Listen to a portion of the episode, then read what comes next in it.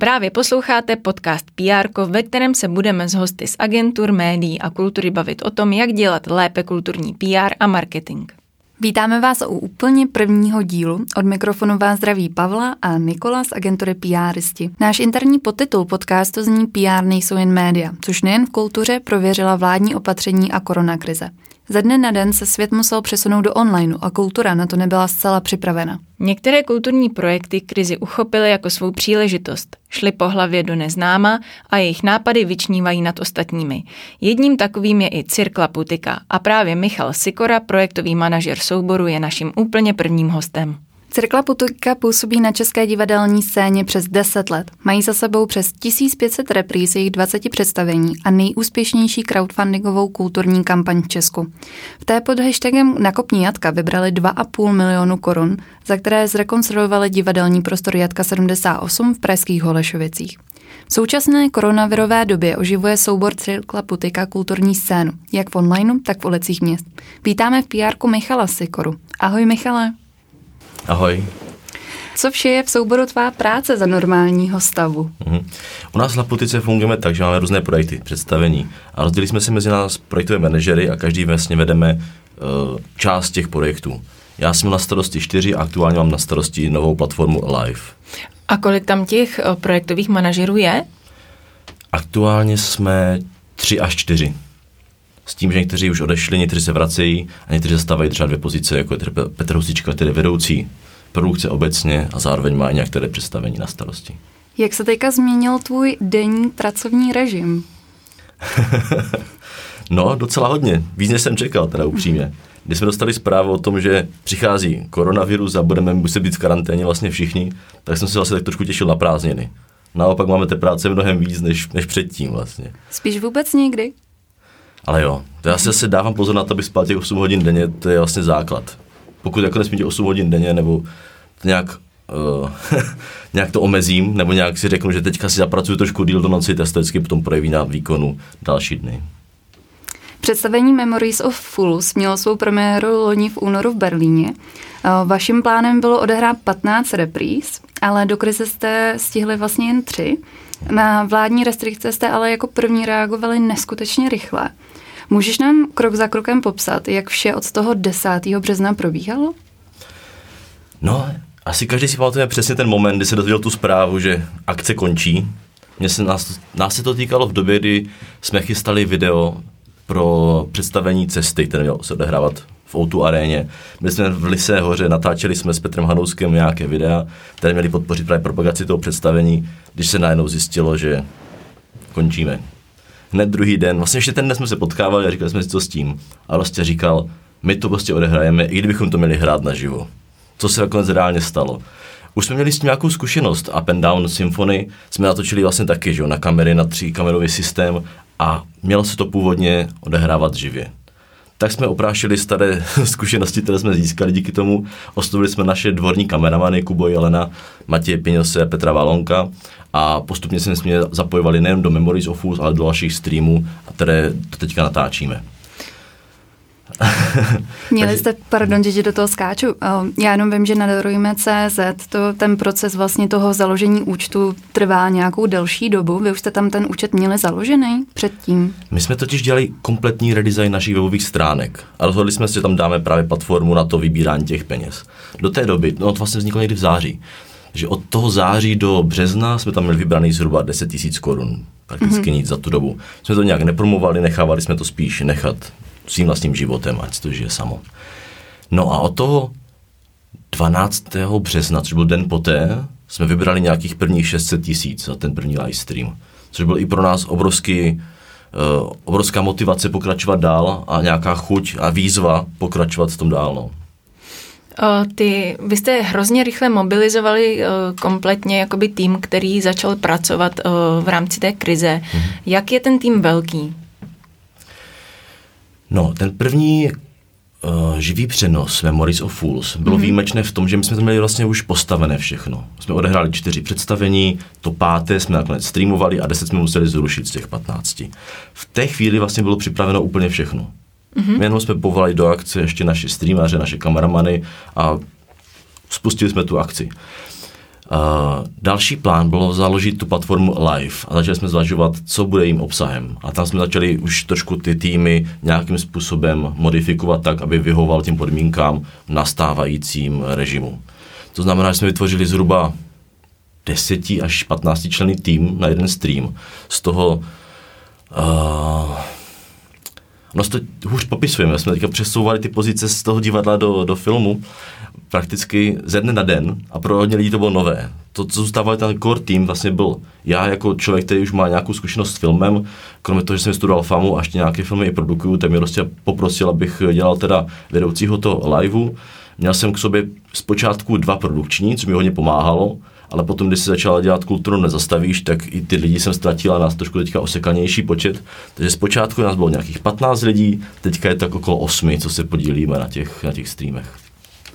A obecně, protože za vás vlastně hodně vystupuje principál Rostěnovák mladší, tak kdyby nebyla krize, tak jak velký ten tým je, protože těch projektů máte hrozně moc a já si neumím představit, jestli je tam třeba projekták, PR-ista, marketák, vůbec to neumím poskládat.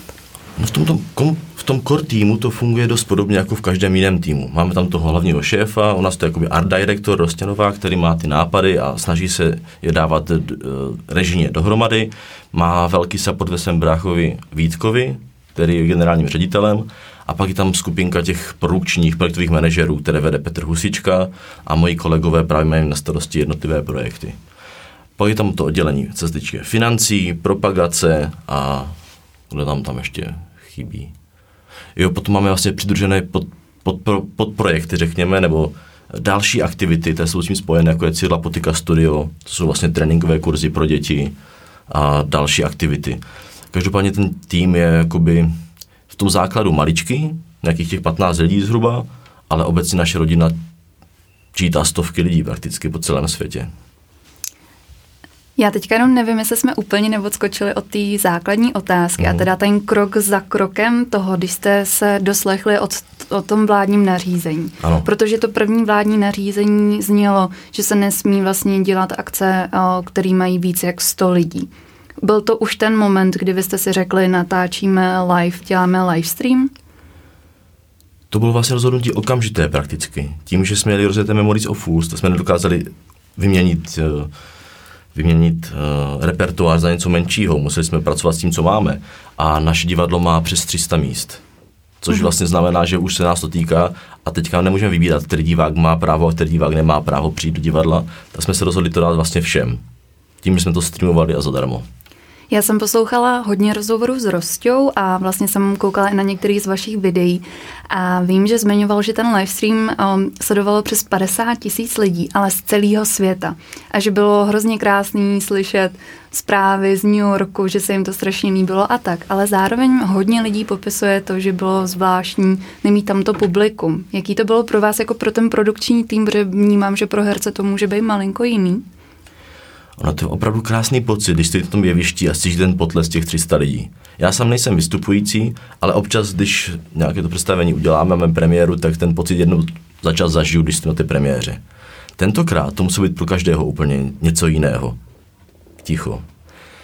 Není to úplně až tak nezvyklé pro nás, protože Rostě má takové jedno pravidlo. Vždycky, když máme generálku, tak nechce, aby nikdo tleskal. Takže jakoby aspoň to známe z těch generálek, nebo teda úplné překvapení, ale stejně ten pocit je poprvé zvláštní. U toho Memories of Fools jsme tak nějak všichni cítili nějakou historickou událost, že se děje něco, co bude do budoucna se o tom třeba i mluvit, jak se spolu o tom bavíme, tak jsme cítili nějakou ten momentum toho okamžiku. Ale potom každé další už bylo náročnější a náročnější, protože ta motivace a ta energie těch diváků je opravdu důležitá. A můžu se ještě zeptat, mě teďka napadá, že jsem vlastně na Facebooku viděla, protože vlastně mám kolem sebe hodně divadelníků, který třeba působí v menších divadlech, takže ty byli šťastní, že konečně menší divadla se obsadí a využije se toho, že tam se vyjde míň než 100 lidí. A vím, že jsem právě sledovala to video, v kterém Rostě oslovuje to široké publikum k tomu, aby ten livestream sledovali. Komunikovali jste to ještě nějak jinak, kromě toho Facebooku, kde bylo umístění tohle video? Pokud se bavíme o tom Memories of Fools vyloženě, tak my jsme opravdu věnovali dost energie na to, abychom to dostali nejenom na naše stránky, na naše Facebooky, YouTube a další sociální sítě, ale taky právě k dalším partnerům. A my jsme začali objevat úplně nový svět, my jsme vůbec nechápali, jak online přesně fungují. Až díky tomu, že nás oslovil třeba i MOL TV a s nimi jsme vlastně to vysílání šířili dál, tak jsme objevili třeba k rozpostování na Facebooku, že může někdo další z Facebooková stránka převzít živé vysílání a sdílet to dál. A první 3 záznamy tak sdílelo zhruba 20 až 30 dalších partnerů. Takže jsme měli jako opravdu velký zásah a díky tomu jsme právě měli i docela velké počty těch diváků. My jsme se teďka hodně bavili o toho livestreamu Memories of Fools, ale ty už jsi i zmiňoval to, že se vlastně přišli s dalšíma 2 projektama a to je vlastně Cirk La Putyka Alive a Kulturu nezastavíš. Rodily se tyhle ty projekty ve stejný moment jako ten livestream, nebo je to postupný vývoj? Bylo to postupné. Začalo to vlastně tím, že jsme měli ten Memories of Fools, což bylo nějakého 11.3. a je to středa. Rostěr, když tu středu nějak si ochutnal, tak ji chtěl v ní pokračovat, jsme se rozhodli, že každou středu budeme dávat nový a nový streamovací pořad a každou neděli to doplníme ještě o homeworky, co jsou vlastně festival domácího cirkusu. Jsme oslovovali naše kamarády, přátelé, akrobaty, ať udělají nějakou svoji disciplínu u sebe doma a budeme sbírat ty materiály. Takže z toho vznikl první nápad, pokračovat dál, zachovat středy, přidat neděle a rozjel se projekt Alive. Hned na to jsme na asi týden, 2 na to navázali právě spolupráci s dalšími našimi kamarády a chtěli jsme rozjet iniciativu, která nebude mít label La Putyka. Kultura nezastavíš by neměla být bráno jakože to je projekt La Putyky. My jsme to vykopli a chceme inspirovat ostatní, aby se k nám přidali a máme dokonce i manifesty, že to najde na našich stránkách, který právě říká, dodržujeme právní předpisy, ale přivádějme tu radost mezi ostatní. Když nemůžeme my k divákům, teda když nemůžou diváci k nám, my půjdeme k divákům naopak. A můžu se zeptat, kdo to vymýšlí tyhle projekty, jak to vlastně vzniká? Máte nějaké porady, schůzky? Většina nápadů přichází z Rostovy hlavy, ale není to úplně despota, aby řekl, že tak to bude a naopak nechávají ostatní lidi, aby přicházeli s vlastními nápady a občas se děje to, že spoustu věcí přijme za své a ty věci naopak opravdu zrealizujeme. Například v případě toho A cirkus bude, když jsme zjistili, že to nemůžeme použít, tak koncert vlastně vznikl z hlavy týmu okolo něj a Rostěv se ten nápad zalíbil a nakonec ten projekt zrežíroval. Spolupracovat s Rostěv musí být hrozně zajímavý, on asi chrlí hodně různých nápadů a z různých jakoby stran. Je tam někdy nějaký stop stav, že si řeknete, tohle už naráží na kapacity týmu, lidí, finance, cokoliv? Rostěv je člověk, který má ADHD. To je o něm známá věc, dokonce dělal představení, tady jsme stejně jako tento syndrom. A umí být hyperaktivní. On dokáže chrlit nápady neuvěřitelné, které jsou opravdu občas i geniální, ale někdy jsou už nad lidské možnosti. Na druhou stranu má pragmatické a praktické myšlení, že si uvědomuje, co to všechno vyžaduje a někdy sám ten stop řekne, tohle to už ne, to nezvládneme, je to průžně tak náročné, že to nemá smysl dělat. V tomto případě já mám trošku pocit, že u toho live jsme ale jakoby našli nějaké ty limity našeho souboru. Jelikož když máme nějaké představení a jsme hrajeme v blocích, to jednou postaví a hraje 110krát za sebou a už to není tak náročné. V momentech, ale kdy vlastně ty bariéry úplně nejsou, ještě nejsou nastavené, ještě nevíme, jak to bude přesně fungovat, jak to bude náročné, tak se najednou ty hranice začnou testovat. Na úvodu toho live jsme zvažovali, v jaké frekvenci pojedeme, jestli pojedeme opravdu každý týden, co 2 týdny a vlastně právě chtěl zachovat ty středy a přidat to ty neděle. A myslím, že jsme si v nějakém momentu trošku ty náboje vystřelili moc brzo, ale zároveň to bylo pro nás nějaký test toho, co všechno dokážeme snést, co všechno dokážeme zvládnout. A myslím, že jsme teďka i jako La Putyka inspirací pro ostatní soubory, že i v době, kdy ostatní si můžou vzít prázdniny, tak naopak existují možnosti, jak to využít ve svůj prospěch, jak v rámci propagace, tak v rámci toho rozdávání těch emocí, což je jako vlastně cílem živého umění, dávat emoce lidem. Když se na tohle všechno podíváme z pohledu komunikace, co všechno děláte, jaké využíváte komunikační kanály, máte nějaký komunikační plán a tak dále? Když jdeme v normálním režimu, tak máme to nějakým způsobem připraveno a to plánování nějakým způsobem té komunikace funguje. V tomto případě, když jsme dělali live platformu, tak to vznikalo hodně živelně. Dokonce jsme narazili na limity v této chvíli. My jsme například u Instagramu museli dvakrát změnit člověka, protože po každé přestali stíhat. Naše slečna, která má na starosti kompletní sociální sítě, tak musela ten Instagram pustit, jelikož už nestíhala, našeho obsahu vznikalo víc a víc a vůbec pokrý ten Facebook zabíral tolik času a tolik práce, že jsme hledali dalšího kolegu, což byl náš grafický designér, který se to na chvilku uchytil a taky zjistil, že té práce je tolik, že i on se toho musel na nějakou chvíli vzdát a aktuálně dočasně to dělá jeden z našich techniků. Tady je u každé akce, ale zároveň má proto cit. To je takový dobrý krizový management, jak se každý chytne. Investovali jste doteď nějaký finance na inzerci na sociálních sítích za tu dobu té krize? Vlastně minimální peníze. Co se týče samotných sociálních médií a podobně, do toho dáváme co nejméně peněz a snažíme se o nějaké organické šíření, ale pokud jde o větší projekty, tak občas to nějakou stovku do toho dáme. Ale jako opravdu se jedná o malé částky. A co média? Jak spolupracujete s médií? Máte někoho, kdo píše tiskové zprávy, PR-istu, který to rozesílá, rozhovory a tak dále? Ano, máme. Je to Jirka Sedlák, který vlastně dělá PR i Colors of Ostrava a pomáhá i nám. Za celou dobu vzniklo necelých asi 10 tiskových zpráv dohromady a zájem těch médií vlastně je dost z jejich strany. Že se ani nemusíme až tolik snažit a mnohdy ty média za náma přicházejí a Rostěnová dává rozhovory zhruba tak 5x, 6x do týdne zhruba a nakonec se ukázalo, že my totiž máme nějaký monitoring a ten zaměřuje hlavně na Českou republiku. Nedokážeme úplně podchytit zahraničí, ale občas se k nám něco dostane. Zjistili jsme, že jsme byli třeba v hlavních zprávách v Austrálii, nebo teďka The Guardian o nás zařadil naši fotku mezi top 20 toho týdne. To je skvělý, to zní skvěle. A máte nějaký jako počet těch monitorů? Jako, když říkáš, že monitorujete výstupy, umíš říct číslo, kterého jste dosáhli za té doby, protože mně vlastně přijde, že ten kulturní prostor teďka není tak živý, jak normálně je, takže ten mediální prostor pro vás je vcelku veliký. A máš nějak jenom to číslo shrnutý? Já můžu mluvit jenom asi pocitově. Já mám pocit, že jsme teďka všude. Já taky. Ale přesná čísla nemám. Já ten monitoring nedostávám do e-mailu, dostává to právě Vítek, který sám bohužel není, ale to by asi dokázal lépe říct on. Kolik diváků průměrně sleduje ten živý přenos a kolik jste tak od nich vybrali peněz už za tu dobu? Tak ty metriky nemáme úplně přesné, jelikož ty naše záznamy po půlnoci většinou končí. Co se týkalo například představení Family, Hit, Up and Down Symphony a dalších. Ale je to zhruba, když jsme to počítali u Memories of Fools, bylo to přes 50 000 diváků a například včera, když jsme dělali ten koncert, tak to bylo přes 10 000 diváků. Takže ty čísla trošku klesají, ale to je dáno tím, že ten mediální prostor tak jenom jeden a ta pozornost se roztřišťuje. Takže jsme byli u Memories of Fools jako jeden z prvních, tak teďka už to dělá téměř každý a je to jeden ze způsobů, jak dát o sobě vědět.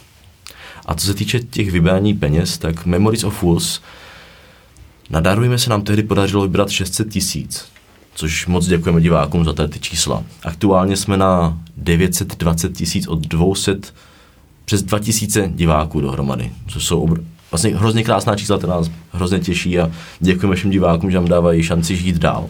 A myslíš, že ti diváci, kteří posílají ty peníze, jsou to většinou ty stejný lidi, co vás předtím podporovali třeba v té hitové kampani, nebo který tak se s tím souborem vlastně táhnou od začátku? Myslím si, že většinu těch peněz nám poslali opravdu naši fanoušci.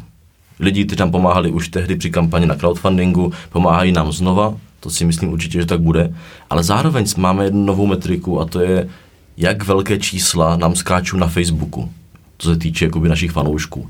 Když jsme začínali live, tak jsme měli nějakých zhruba 15 000 fanoušků, teďka mám přes 19 000, což je nárůst během jednoho měsíce o 20-30%.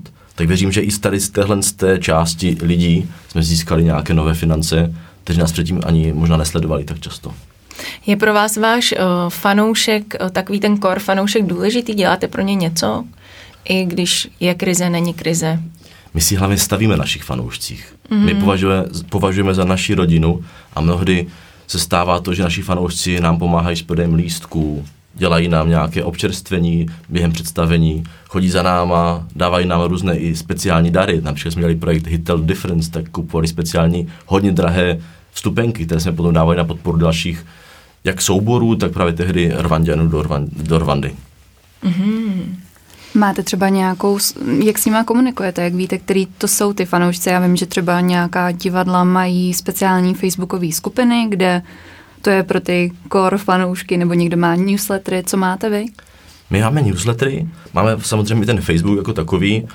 Našim fanouškům, kteří jsou opravdu v naší základně, řekněme, tak dáváme i nějaké speciální dárky. V tom newsletteru jim dáváme třeba právě speciální přístupy na live streamy, nebo nějaké první stupenky, které jsou ke koupi, a občas tyto lidi zveme i na naše generálky, které jsou neveřejné, ale jsou právě pro tyhle lidi. To je skvělý. Já bych se ještě vrátila k těm penězům, protože když si člověk představí, že to je 900 000, to je strašně moc, kort v oblasti divadla.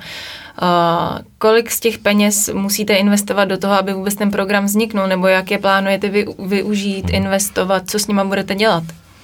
No, bohužel ty finance se zdají velké, ale vlastně ve výsledku zase tak velké nejsou. My jsme přišli zhruba o 1,5 milionu díky tomu, že jsme zrušili těch 10 představení Memories of Fools, tak jsme museli částečně kompenzovat náklady z ušlého zisku a dávali jsme třeba našemu castu nějaké kompenzační peníze. Zároveň každý ten stream stojí od 20 do 70 000 a bohužel ty náklady nedokážeme úplně snížit níž a níž. A čím větší ten projekt je, například vysílání z O2 arény nebo včerejší koncert, na tom se podílí vlastně desítky lidí. A ta technika a všechno. Takže vlastně ty peníze využíváme částečně na to, ale zároveň i podporujeme i ostatní.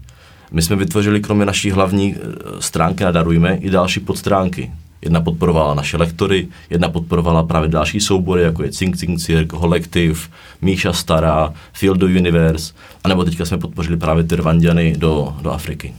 Hmm. Takže vlastně podporujete celý odvětví, by se dalo říct, z těch vašich peněz.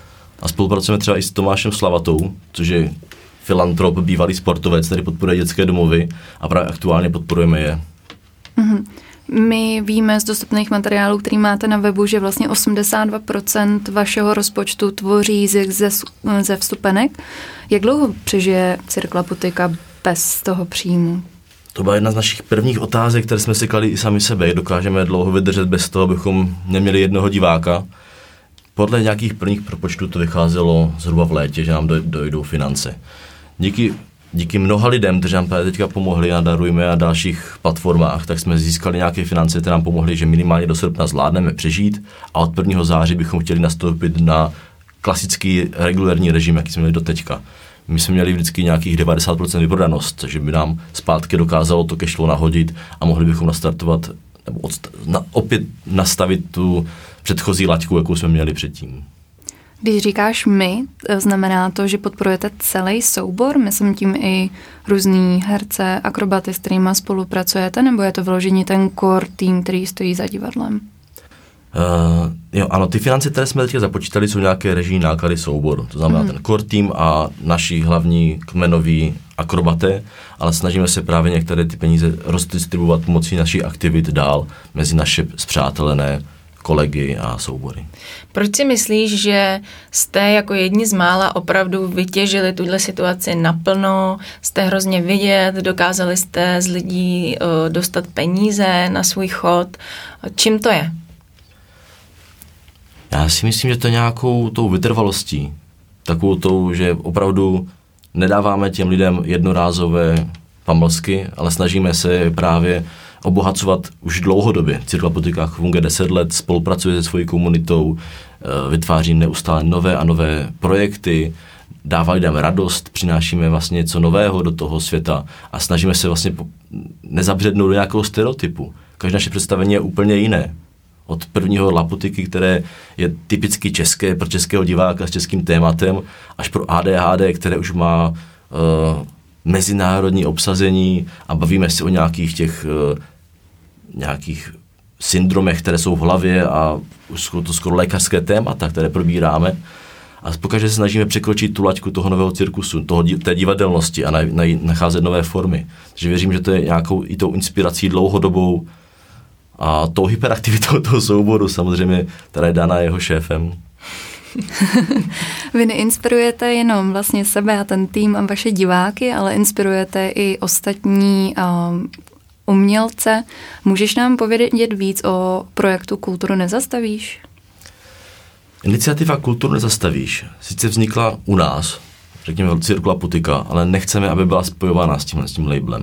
Aby opravdu to bylo hnutí, iniciativa, která má být větší než my. Chceme to vlastně nabídnout i ostatním souborům, ostatním akrobatům a chceme, aby i ostatní vyšli ven. Když nemůžou diváci za námi, my přijdeme za nima. Chceme tu radost právě šířit dál a vznikl právě ten manifest, který napsal Rostě a můžou ho diváci najít na našich stránkách, na našem Facebooku, který právě říká to, co říkám teď.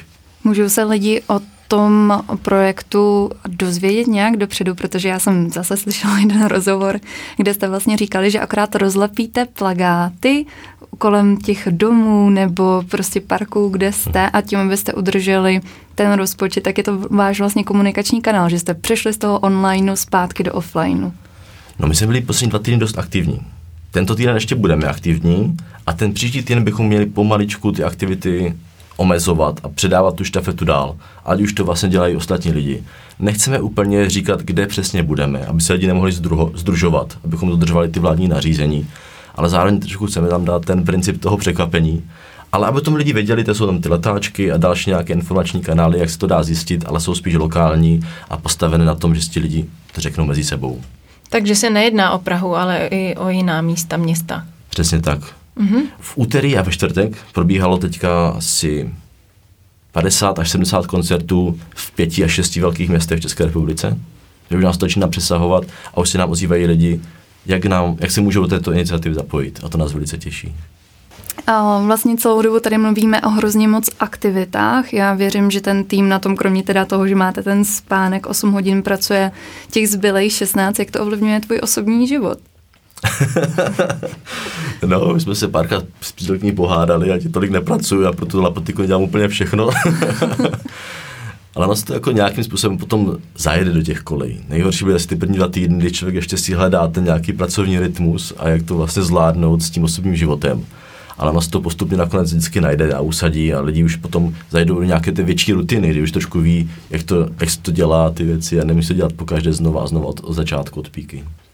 Já tady mám ještě jednu předposlední otázku a mě zaujalo, že vy jste hodně technologicky vyspělí. Na to, že jste kulturní, divadelní soubor, tak vlastně jste nastartovali hned nové technologie naplno. Čím to je? Když člověka hodíte do vody, tak se naučí brzo plavat. No? A my jsme se dostali do té situace, kdy jsme měli nějakých těch pár technologií vyzkoušených, například ten Up and Down Symphony jsme už natáčeli a měl se dokonce i živě streamovat, takže nějaké kontakty jsme měli. A využili jsme všechno, co jsme do té doby znali a jenom jsme to museli zanést do těch nových technologických režimů, které pro nás nebyly úplně typické. Ale máme jako vlastně dvorní kameramany, lidi, kteří se nám o to starají, streamaře, takže vlastně nebylo to až tak těžké přejít. Jenom jsme museli to doladit a to jsme se učili úplně za pochodu. Například i ty naše Skypy, že jo? Naučit se vypínat si mikrofony, abychom neslyšeli ty brčící děti za náma a podobně. A používáte Skype nebo jste na Zoomu, Hangouts? Používáme Skype zatím.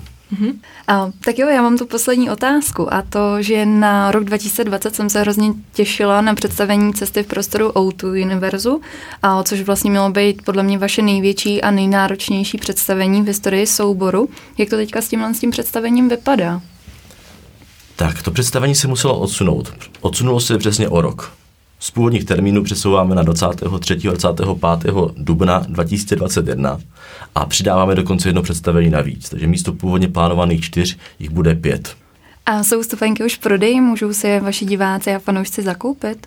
Ano, už jsou v prodeji, my jsme vlastně ten prodej odstartovali streamováním z O2 Areny, z prázdné O2 Areny. Diváci je můžou najít na našich stránkách a na stránkách Ticketmasteru. Tak jo, tohle byl Michal Sikora, projektový manažer Cirka La Putyka. My ti moc děkujeme za upřímný a hezký rozhovor. Děkujeme. Já moc děkuji za pozvání a přeju krásný den. Díky. A pokud se o PR-ku chcete dozvědět víc, určitě sledujte Instagram a Facebook PR-isti, kde proběhne také soutěž o vstupenky na vybrané představení Cirka La Putyka. Pokud máte někoho, kdo by v PR-ku měl být, koho byste chtěli slyšet, napište nám to. My se na vás těšíme u další epizody. Naslyšenou. Naslyšenou.